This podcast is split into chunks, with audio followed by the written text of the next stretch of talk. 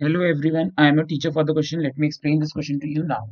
Determine the positive value of p for which the equations x square plus 2px plus 64 and x square minus 8x plus 2p is equal to 0 will both have real roots.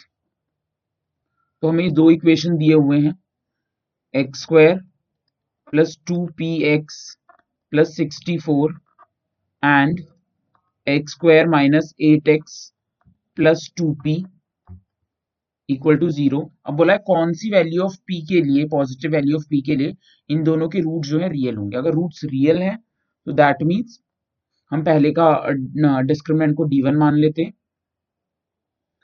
तो D one will be greater than और equal to zero और दूसरे में भी D two greater than और equal to zero इसे equation number one equation number two मान लेते हैं। तो this implies B square minus four A C होता है तो बी स्क्वायर है यहाँ पे तो ये हो जाएगा four P square minus four into sixty four greater than और equal to zero and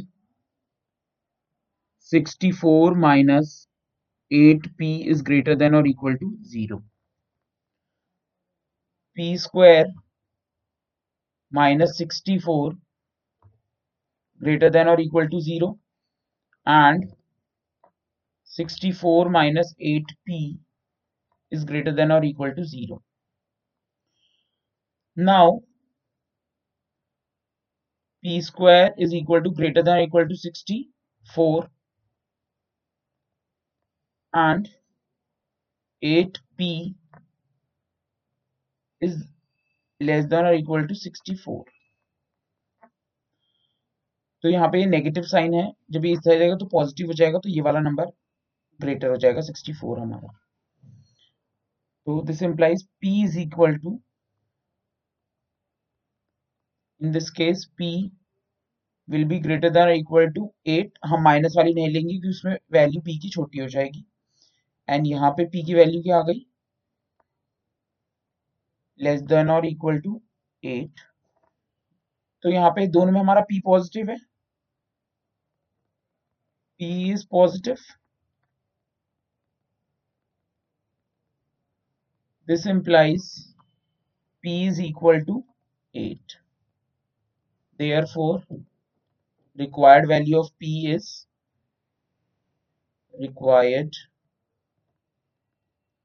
value of P is equal to 8. That's it. I hope you understood the explanation. Thank you